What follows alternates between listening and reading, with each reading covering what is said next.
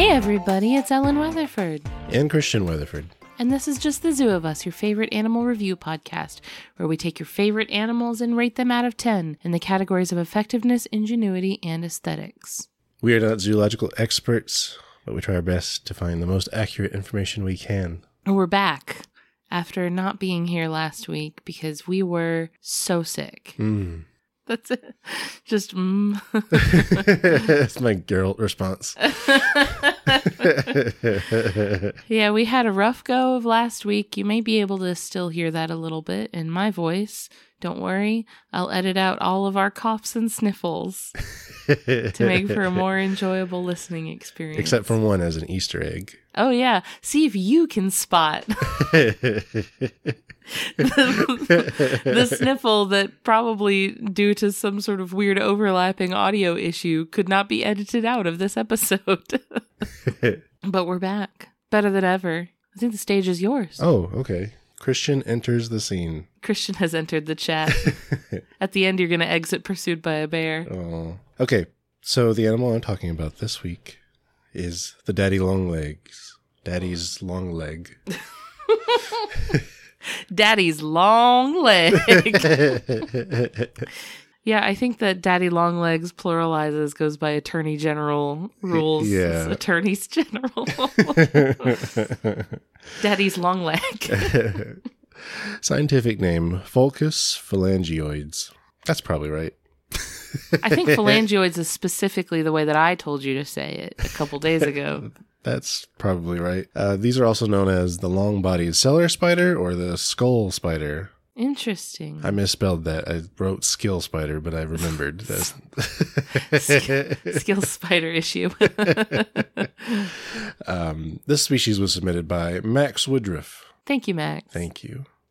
And Max specified these daddy long legs and not the other ones. I'm getting my information from Animal Diversity Web and Penn State Extension website found at extension dot p s u dot e d u, as well as the Australian Museum website. Now, you mentioned the other ones. Yes. Sort of ominously, as though lurking in the shadows. What are the other ones? Uh, so the other ones are harvestmen. Harvestmen? Yes. I see. Where these are true spiders. Oh, okay. Harvestmen are fake poser spiders. Yep. Are we gatekeeping? Females are seven to eight millimeters long, or about zero point three inches. Now, how much of the spider is that taking into consideration? Mm, this is including legs. Including legs. If I, because it doesn't seem that big. Wait. When I think of daddy long legs, I think like... Yeah, I guess so. Not very legs. much legs, very yeah. little body. Yeah, let me correct that. That sounds like it's just talking about the body then. Okay. Yeah, but their their legs are big, and the males are six millimeters long, or zero point two inches. They can be found throughout the world in undisturbed low-light locations. They might be undisturbed, but I certainly am not. They just look spindly is all. They do. It's very Jack Skellington. Mm-hmm. Very seasonally appropriate for getting into the Halloween season. I guess I should talk more about what they look like. Please. Yeah. Eight legs, right? Mm-hmm. Uh, their body is very small in comparison to their legs. It's like what a child would draw if a child was trying to draw a spider. Mm. You know? It's like a clump in the middle and then all the legs sticking well, out of it. Sometimes, because I think sometimes kids will do the exact opposite, right?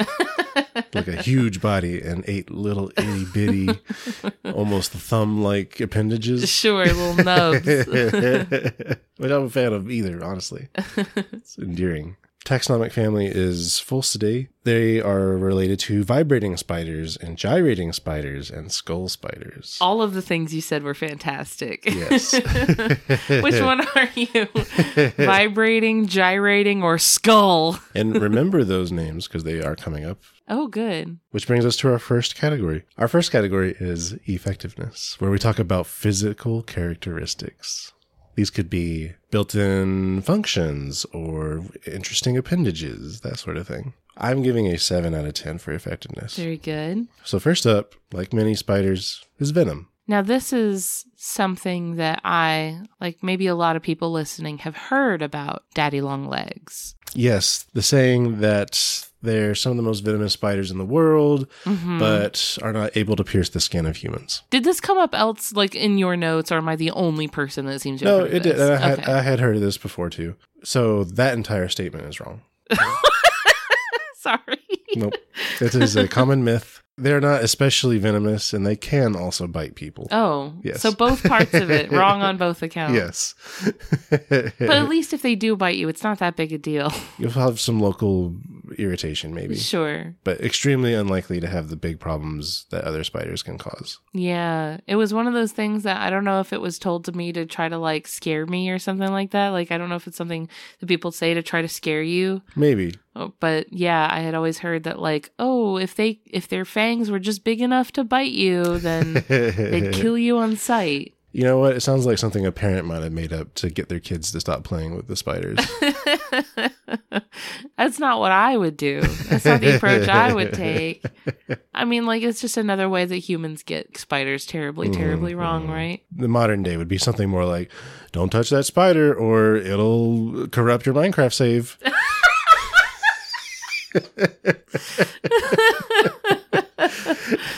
It'll wipe your Roblox account. It'll give all your Robux to insert YouTuber name. uh, so yeah, that is a myth about their venom. That's comforting to know. Yeah. Now they do use their venom uh, to kill their prey and digest them as well. And we see that with spiders a lot. Um, digesting meaning they're prey are usually things with exoskeletons, right? Mm-hmm. So when we say digest, they're injecting venom into that probably insect, and then that venom kills and or stuns them, but is also dissolving the insides. Got it. To make for uh, an easy slurp up meal. Brutal. I love it. Yeah. Well, I mean, they're spiders, right? Their body is so tiny; they don't have a lot of room in there for like intestines and stuff, mm. right? You got to outsource some of your digestion. It's the opposite of, of what people tell me, which is do drink your calories. Oh, yeah. They're just like caloric nimbyists. Mm. Like, I don't want that digestion happening in my abdomen. Oh. There's not a lot of abdomen there either. Yeah, that's what I'm saying. Legs. Next thing I want to talk about with effectiveness, silk production. Lots of spiders produce silk and then build webs or other kinds of structures with it. Not all spiders do webs, um, but this one does. I don't feel like I've ever seen like a, well, I don't know if I would see a web and immediately know it was like a daddy long legs web, but I also don't feel like I've seen a daddy long legs like chilling out on a web, right? They're usually like skittering around on a wall or on something. On something that's in the garage usually. They're always in the garage. The thing that I'm that. trying to pick up. they, yes, that's where they are. They've honed in on whatever Christian needs most in this moment. I'll talk a little bit more about the web building and ingenuity. Oh, very good. Their diet, like I alluded to, is other spiders and small insects. And they are known for cannibalism. It's friendly fire. It's a shame. And again, this will come back at ingenuity. Which, great segue. Ingenuity is our category where we talk about uh, smart things, intelligent things, could be tool use, hunting methods, that sort of thing. Communication's also a big one. Mm-hmm. So I'm giving another seven out of ten for okay. this category. First up, I wanted to talk about their webs again. So they make irregular shaped webs to fit into their surroundings, and they're usually horizontally built. Like a hammock. Yeah. Aww. That's nice. So they're irregular shaped. So they're not the picturesque uh, web design you might think of, mm. uh, like, you know, the perfect National Geographic picture where it's like beaded and dew. And... I took a, I took a picture like that one yeah. time. I was so proud of it. It's so good. It's great. I love it when they do that. Yeah. So that's not this, but they do make one. You know, the cool ones. It's not like that. I wonder if the daddy long legs are like, it's just irregular shape, guys. It's just my style. Yeah. I did it that way on purpose. Now, I was going to gloss over this, but I'll talk a little bit about, you know, what spiders do with their webs, right? Yeah. What do they do with their webs? Why are they doing that? So they're doing this usually to catch prey. Right. Right. Uh, so their webs are sticky and they're hard to see. So the idea is it's it's acting as a sticky net to catch things that walk or fly through it. Like you, for example, all walking the time into the garage. Yep. Right at face level. That's why if you're ever going on a hike or a walk through the woods, get yourself a tall friend to walk in front. like Christian, who's six foot two yeah. and walks in front of me everywhere we go. My spider scout. Clear the trail. But yeah, the silk will entangle the prey, and then the spider will come along and deliver a bite and start eating on it, or save it for later. Mm-hmm. Some spiders will, you know, wrap up their prey in, in silk. Speaking of webs, sometimes these spiders will perform hostile takeovers of others. What? Yes. Uh-oh. Oh, no. Web building is energy expensive. Oh, that's true. Yeah, it takes a lot out of you. Yeah, and takes time. So what they'll do is they'll invade the webs of other individuals to eat them and then use their web as their own. Diabolical. How dare. You come into my house, you eat me and steal my house. How dare. It's the worst open house ever. Because I guess there's nothing preventing, like, there's no, like, security system. It's not, like, password enabled, right? It's like anyone could come along and be, use it. Be big. That's be your only hope. Be the biggest one. So before we talked about related spiders that had names like vibrating spider and gyrating spider. Yes. Well, I assume those are called the things they're called because they do something that this spider does as well. And that's what I'm referring to as the spider shake. The spider shake.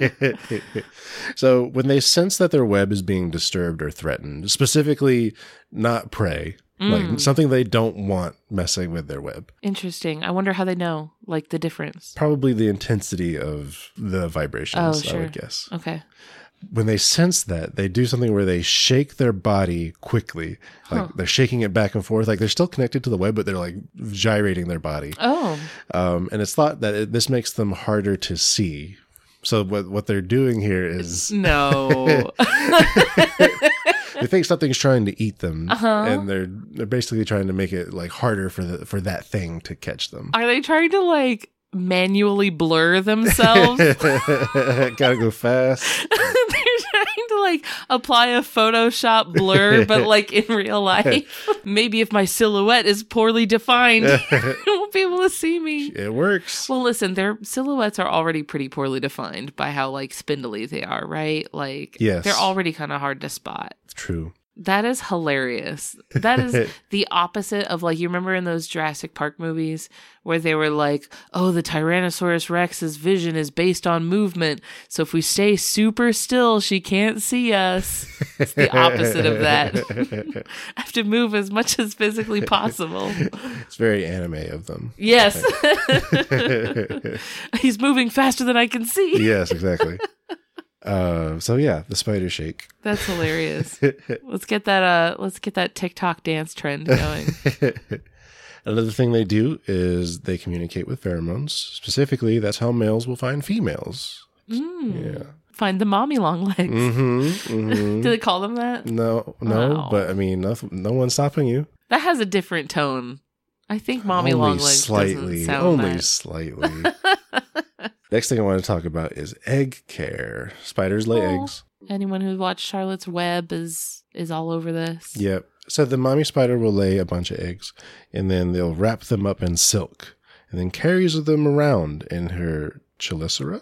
Chelicera. Chelicera. Yeah. Which is another name for their jaws. So they'll carry the, a, a little bundle of eggs around with them. Mm, these my babies, yeah. my little babies. But it's like... like a single layer of saran wrap of silk. So like, it's hard, from pictures I saw, it's hard to tell that they're bound together by silk. It just looks like a clump of eggs that are stuck to each other. I will take that over what wolf spiders do with mm. their babies, which is just carry them around on her back, just kind of loosey-goosey sure. up there. So that then when you come across one, the babies explode everywhere. Yeah, for sure. And then the last thing I have under ingenuity is their motherhood. Oh. It is short-lived. Oh. But in a better way than what is probably you're imagining. I, I'm imagining Charlotte's Web, yeah. yeah. Uh, that was a short-lived motherhood. Yeah. But what happens here is, you know, the, mo- the mother watches over her hatchlings for the nine days it takes for them to grow enough to leave the maternal web and then to find somewhere to build their own. Oh. Yeah. I mean, nine days in the life of a spider, that's yeah. a long, that's not that long for us, but like for a spider, that's a long time. Sure. You could build a lot of webs in nine days. You could build a lot of irregular horizontal webs in that time. All right, two week old, go build a web. Your time has come. Go. Yep. Be an architect. Right there on the doorknob. Perfect. Surely nobody will walk through here and completely destroy your web every thirty seconds. Uh, our last category is, is aesthetics. I'm giving another seven out of ten. Boy, this is I sevens feel, across the board, huh? I feel very seven-y about this. This is a mid-spider all around, huh? Aside from what we already talked about, what they look like, they are also, their body and legs are also nearly translucent. Really? Yes. Huh. Now, it's worth mentioning, I feel like my personal experience with daddy long legs, I think, was mostly the other kind of daddy long leg. Oh, you think so? I think so. Really? Because my memories of daddy long legs all involve, like, or something in the shape of, like, a Skittle mm-hmm. with, like, a bunch of legs coming out. Right, they're, like, it. perfectly round. Yeah. Yeah. That's what I think of when I think of, but also, like, with a daddy long legs, I think of it being all legs, like, ninety-nine percent mm-hmm. legs, with mm-hmm. just, like, a little blip of a body, too. Yeah, yeah. I think of um, Miyazaki movies for some reason when I think of daddy long legs. You're probably thinking of Kumaji the Boiler Man. Oh, okay. Yeah. And his little his sprites, d- while don't resemble the spiders, they they, they kind of fluff oh, around a little bit. I could see that. Yeah, they look like the little body of the spider, and then Kumaji's got yeah. all the, the legs. Well, and then they clump together, I think, at some points, and then so you'll see pictures of daddy long legs where, like, there's tons of daddy long legs, like, kind of grouped up together.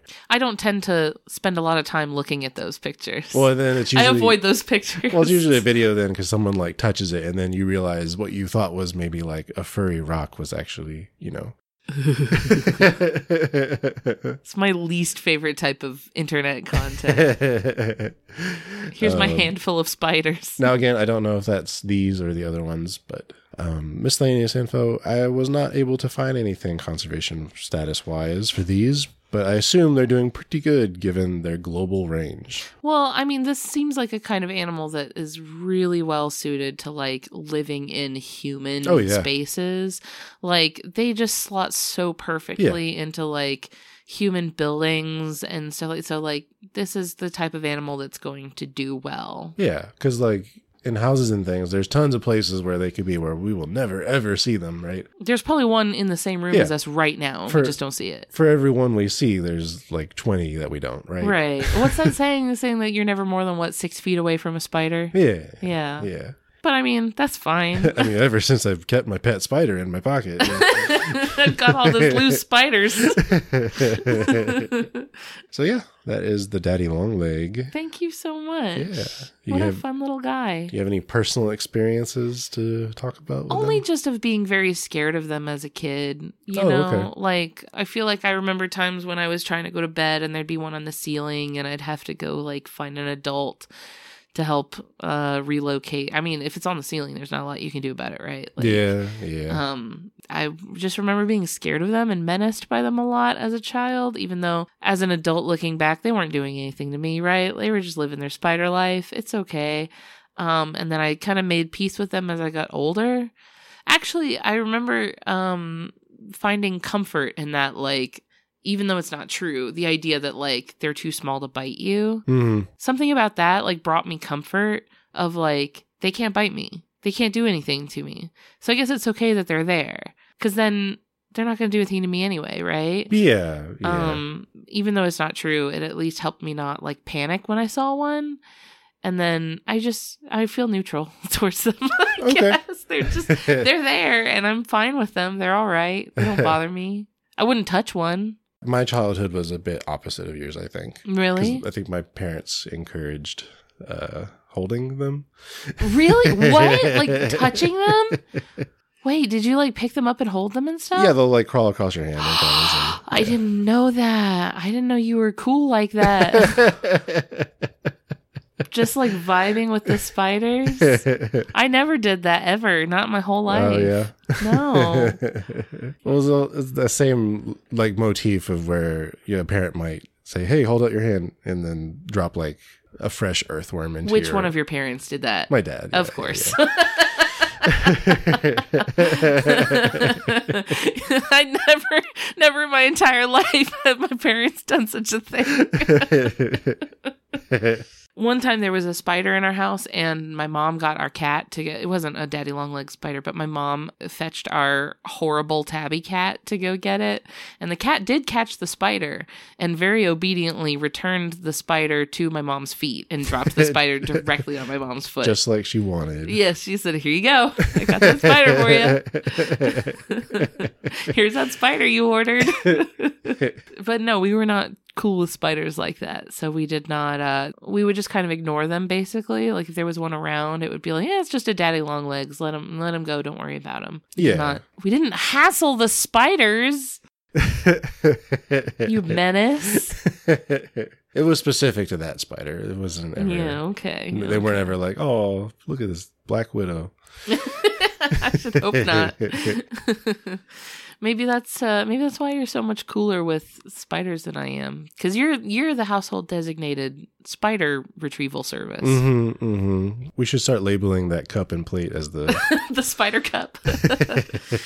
And that you know that skill has really come in handy now that we've moved up to uh, where we live in Washington. There's a lot more spiders here. I've I've found. Hmm.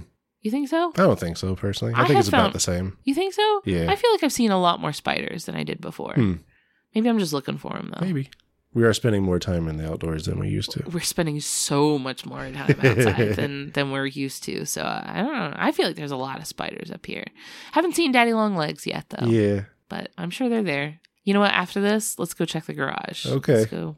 Go explore a little bit. See if we can find one. I've seen some other big spiders in there. But... maybe let's not go explore the garage then. Plans canceled. Well, thank you, darling. That was great. Let's take a quick break to hear from our friends on the Max Fun Network, and then we'll get to My Animal. Hi, I'm Jesse Thorne, the founder of Maximum Fun, and I have a special announcement. I'm no longer embarrassed by My Brother, My Brother, and Me. You know, for years, each new episode of this supposed advice show was a fresh insult, a depraved jumble of erection jokes, ghost humor, and frankly, this is for the best, very little actionable advice. But now, as they enter their twilight years, I'm as surprised as anyone to admit that it's gotten kind of good.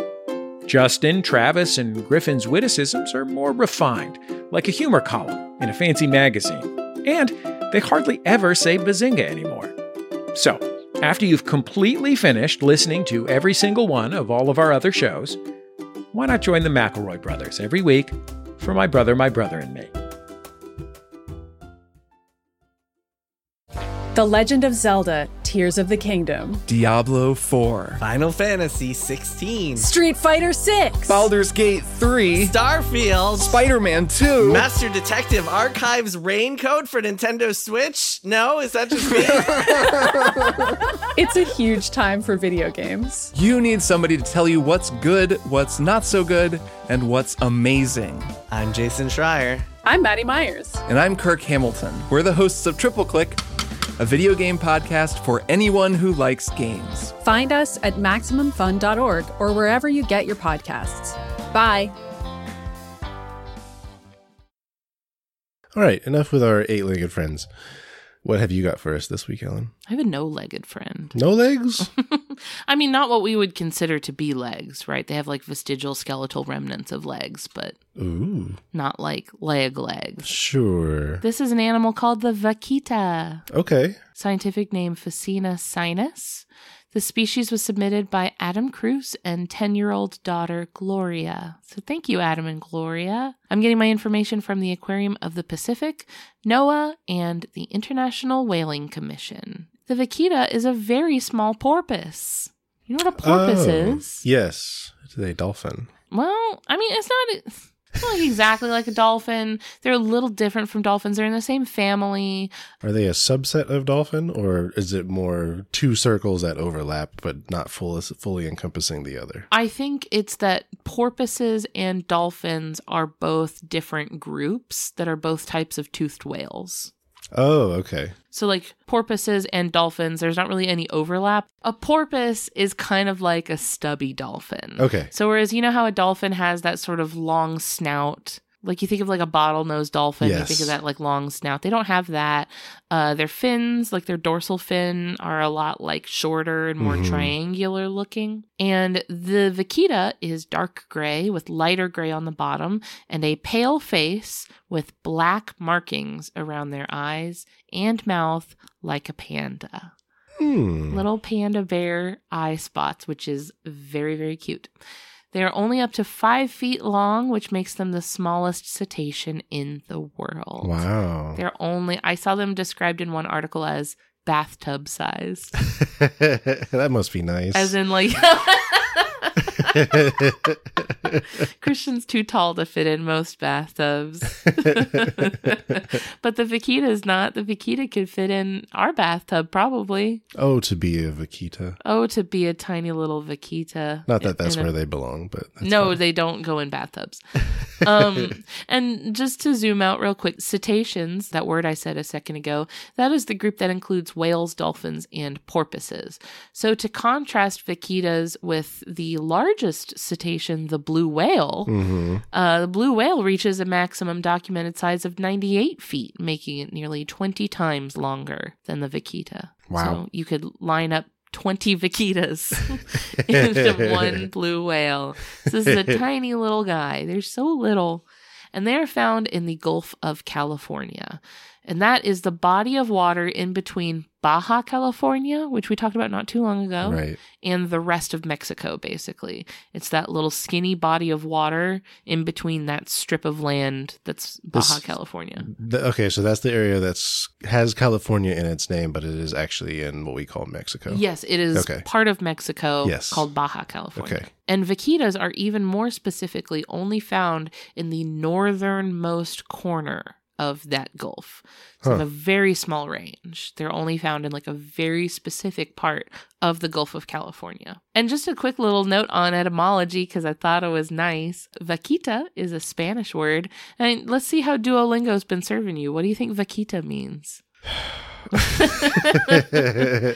you could, you might be able to pick it apart. Vaquita. Can you spell it? V A Q U I T A. I got nothing. Sorry. He's little cow. Oh. Like vaca, but vaquita. It's very cute. So it means little cow, and actually in Spanish, they call it vaquita marina, which specifically means sea cow, which is what we call manatees. But we usually just call it a vaquita in English, but in Spanish, they specify. Yeah. Now I gotta look up what they call manatees in Spanish. I didn't go that far. I just thought it was cute. They it call him a little sea cow, and they got a panda face. They're so cute. So to get into our ratings for the vaquita, uh, for effectiveness, I'm giving them also a seven out of ten like you gave yours. Like many other marine animals, their coloration is an example of countershading. Mm-hmm. So it's a darker color on top of their body that allows them to blend in with the dark waters below them when seen from above. And then a light color on the bottom helps them blend in with the sky when they're seen from below.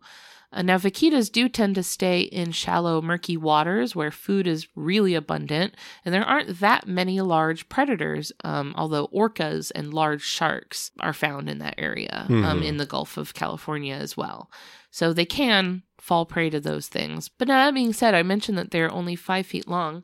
Their testes can be up to five percent of their body weight. Huh. Which, to put that into perspective, for a one hundred eighty pound human being, that would be like having nine pound testes. Interesting. Now, it's worth noting. Yes. That with whales, theirs are internal. They're inside, yep. They're tucked up in a way. They're not, uh, because that would significantly impact their Uh, hydrodynamic sort considerably. Of. Yeah, that would be some serious drag in the water. Golly. uh, I mean, I had babies that were over nine pounds. Sure. And uh, even just those few months, I can't imagine. My heart goes out to them, the poor little guys. Uh, but as it will become clear later in this episode, they're going to need them. So uh-huh. The other thing that I gave uh, vaquita's effectiveness points for, because these porpoises are extremely rare. Uh, there's not a ton known about them because we just haven't had a chance to study them very much. But Like I mentioned earlier, the species is only found in a very small area that's geographically isolated from the rest of the ocean. They have a little pocket and they're split apart from the rest of the ocean. So their numbers only ever reached a peak of around five thousand, hmm. like ever. There have never been more than like five thousand vaquita at any time. So in small populations without much genetic exchange from outside of their range, you typically see a genetic collapse, right? You see too much inbreeding where that causes harmful mutations of genes to get passed around and amplified. And then eventually the whole population loses vitality and then can collapse completely. So you see that a lot with these really, really small populations mm. that usually don't last long. But a study that sequenced the genome of vaquitas in twenty twenty showed that despite very low historic genetic diversity, they're still genetically fine. Like they have a completely stable genome. Like it's not really something that seems to impact them the way it would other species, which is maybe just due to the fact that they have had such a small population for like hundreds of thousands of years that it's just something they've adapted to. Hmm. And they They seem to be all right with it. So it seems like their genes just don't mutate that much. Like they just don't have a lot of mutation. So then they're less likely to develop harmful mutations that get passed around in their population. Hmm. And then if they do, they quickly phase out. So it seems like they just seem to be really well adapted to low population sizes, which is especially important for vaquitas, as I'm going to get into in just a minute. But before I do, let's talk ingenuity for vaquitas. Uh, I give them an eight out of ten, mostly for the fact that they're very elusive. There's not a lot known for sure about their behaviors. A lot of what is kind of assumed about them is based on closely related things like harbor porpoises. So you can kind of like guess what vaquitas are like based mm-hmm. on what harbor porpoises are like. But vaquitas are very shy. They stay clear away from human activity. Um, like other toothed whales, they use echolocation to mm. navigate. For whales, they produce clicking sounds, which are amplified by that squishy glob on their forehead, which is called a melon. Mm-hmm. You can see a lot of videos online of people like whale trainers and stuff like pressing down on the forehead of like a dolphin or something, and it just like bloop. Like, yep. It's like a water balloon. I think it catches people by surprise when they see a skull or mm-hmm. a casting of a skull of one of those kinds of creatures, and they see how there's not a bunch of stuff there. Right. How it's like, where'd the where's the bone, right. right? Like you think it's going to be like our kind of skull that has right. like a big dome on top, and you're right. like, nope. It's just bloop. They have a big squishy melon on front of their forehead, which amplifies their clicking sounds, and then they listen to the echoes that bounce back to tell them what's around them. And they can usually rely pretty well on their echolocation since the waters that they live in tend to be pretty murky mm. and muddy. They're kind of that like brownish like water that you really can't see too far anyway. But echolocation does not help them detect their biggest threat, which is gill nets.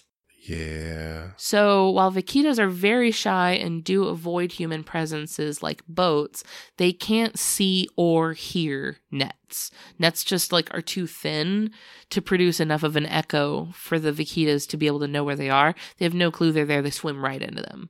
So big problem for them. I'll get into that a little bit more right after we talk about aesthetics for the vaquita, which I gave them a full ten out of ten for because, oh my gosh, it's a little sea panda. They're so cute. Sounds like it. They have a blunt little nose. And then if you look at a picture of them, their tiny little mouth is angled upward in such a way that it looks like they're smiling. Oh. It looks like a little chibi anime, like kawaii smile. They're so cute. And they have this black eyeliner. It's gorgeous. It's baby. They're baby. It's so sweet. Now, this brings me to really where the bulk of my content for this episode is. If you notice that I kind of breezed through my ratings for this animal, it's because this is kind of a, a rear-loaded segment for me. I will also say it's also a huge bummer, so please be advised if you don't feel like being bummed out, maybe press pause, come back to this later. But the vaquita's conservation status is critically endangered, mm. which it almost seems like there needs to be a different category for the vaquita because they're like I mean, as close as you can get to being extinct without fully being there. Mm-hmm. In nineteen ninety-seven, there were around six hundred vaquitas, which was not, like, it was bad, but it wasn't that bad. They could deal with six hundred. And now the vaquita population is estimated to be in the single digits, wow. at ten or fewer individuals left. So what happened? This is like a huge collapse of a population. It goes all the way back to a fish on the other side of the world called the Chinese Bahaba. These fish, the Chinese Bahaba, were, are, were prized for their swim bladders. So that little, we've talked about swim bladders before. It's an organ inside of the body of a fish. It's like a, a gas-filled sac mm-hmm. that a fish can, you know, inflate or deflate to control their buoyancy in the water. Their swim bladders are dried and used as ingredients in traditional Chinese medicine. So these swim bladders were extremely valuable because it's basically a one-to-one, right? One swim bladder per fish. Right.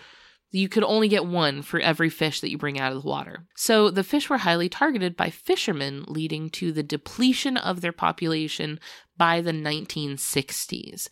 So laws were put in place to restrict the capture and sale of the Bahaba, but the I U C N still to this day lists the Chinese Bahaba as critically endangered. But people still wanted to buy the swim bladders.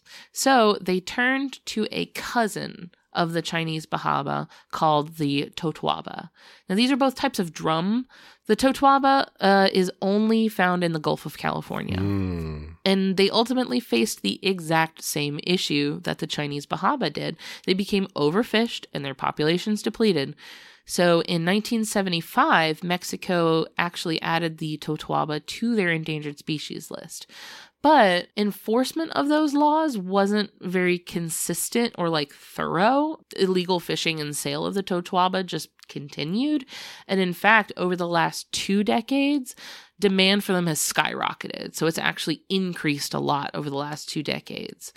In fact, just three months ago in June of twenty twenty-three, I found an article where customs officers in Arizona found two hundred forty-two pounds of Totuaba swim bladders hidden inside a commercial shipment of frozen fish fillets. And these two hundred forty-two pounds of swim bladders were valued at an estimated two point seven million dollars. Hmm. For two hundred forty-two pounds. So since this trade is illegal, international, and highly profitable, it is a huge, large-scale operation of organized crime.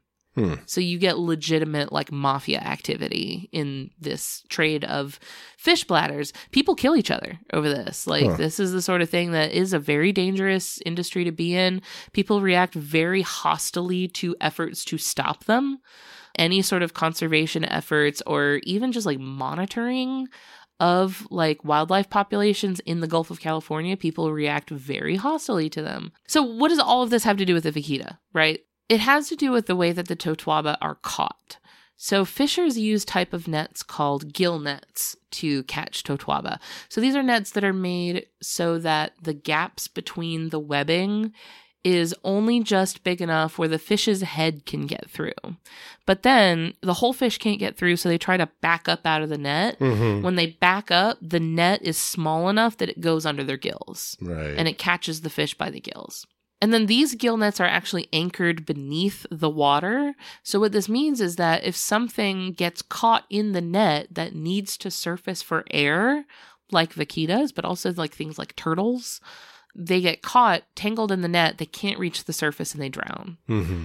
So vaquitas are basically, like, they're catching strays, right? They're out here getting killed as bycatch. Nobody's, like, hunting vaquita. That's not the target, but they're getting caught up in it as bycatch. So both the Totuaba and the vaquita are, like, spiraling towards extinction together because they're, like, locked in together. Because mm. the thing that's affecting one is affecting the other just the same, even though it's not, like, intended to.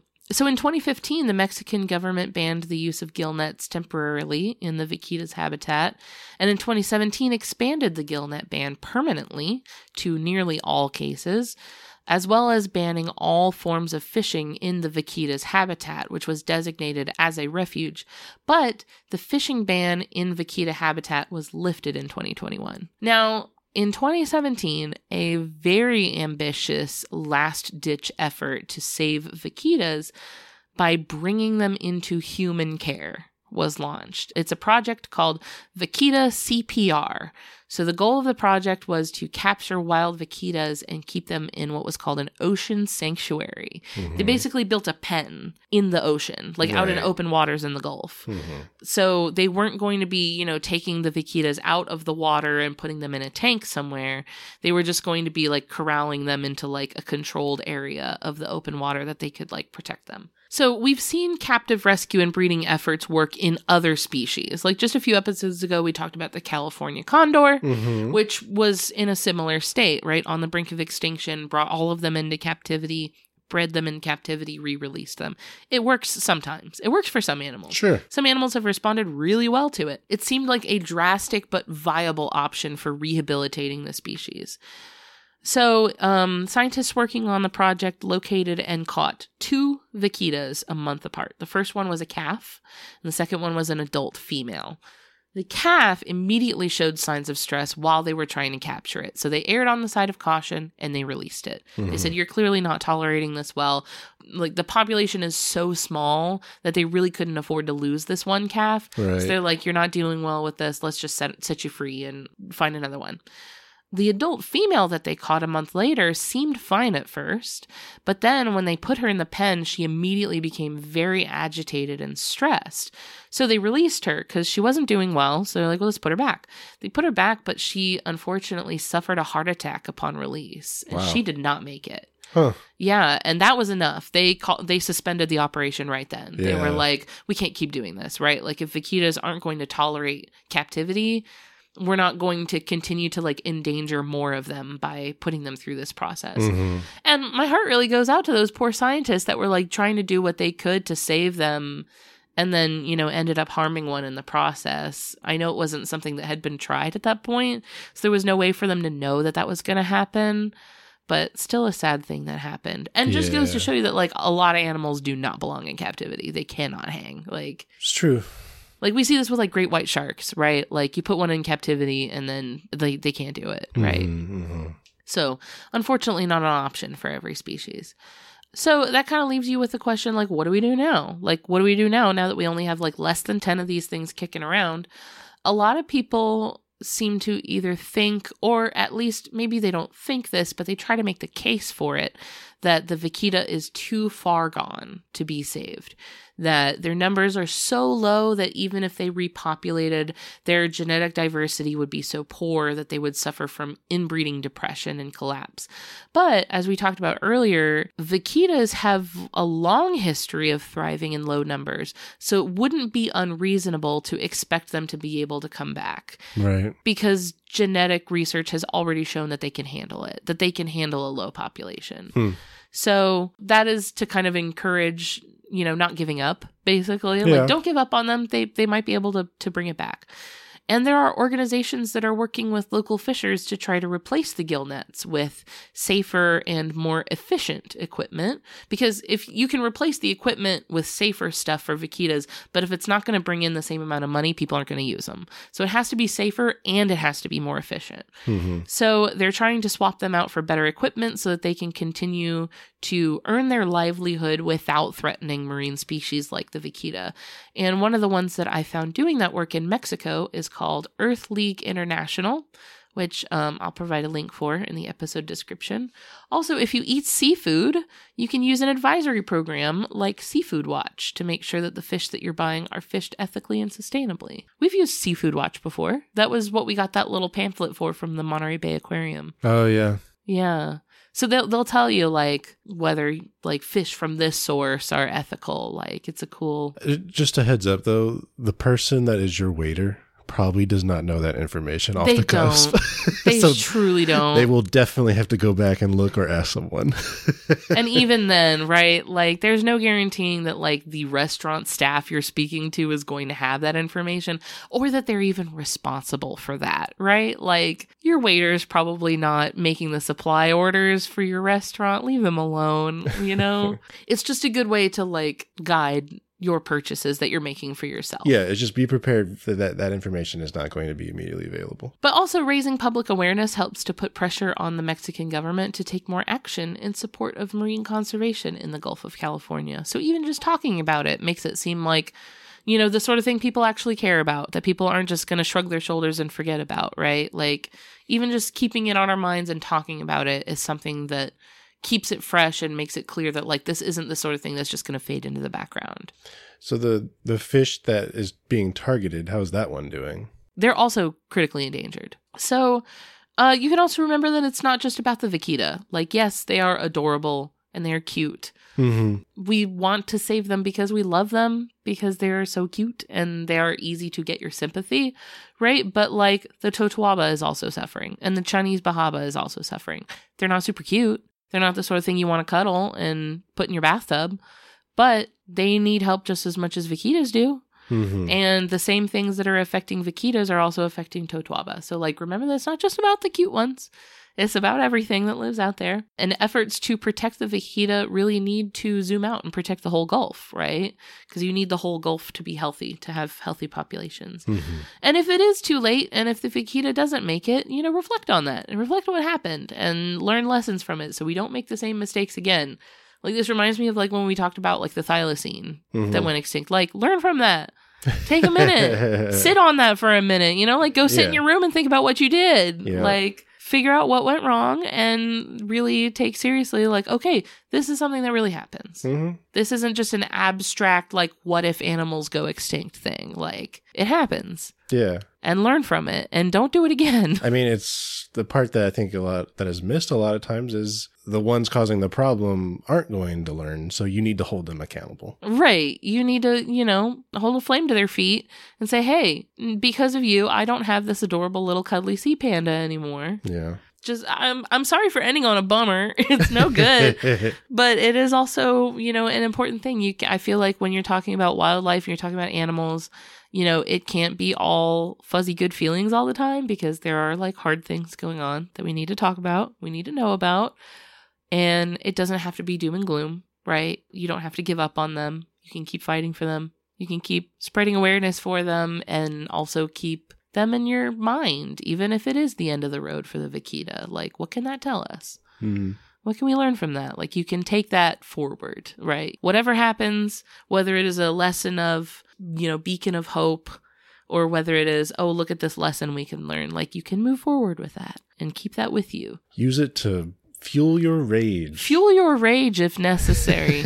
Yeah. Either way, you know, it's an important thing to know about. So uh, sorry for the bad vibes, but some of the vibes are bad. What can I say? And that's the vaquita. I'm still holding out hope. I'm still cheering them on. I'll always be cheering them on. That's them. Thanks, babe. Thank you. And thank you, dear listener, for spending this time with us. I've dearly enjoyed it.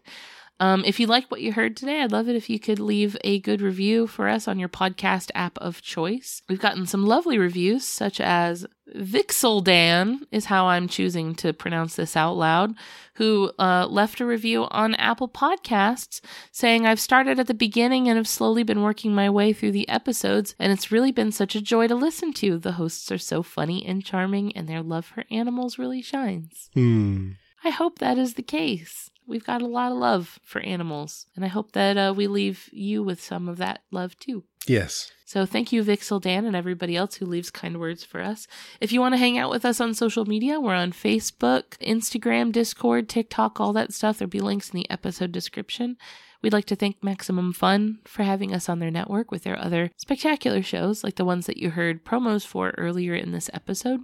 And we'd like to thank Louis Zong for our theme music, which will surely lift your spirits after the dark cloud that I have injected into it with this huge bummer of an episode. Help me, Louis Zong. You're my only hope. Thanks, y'all. Bye. Bye.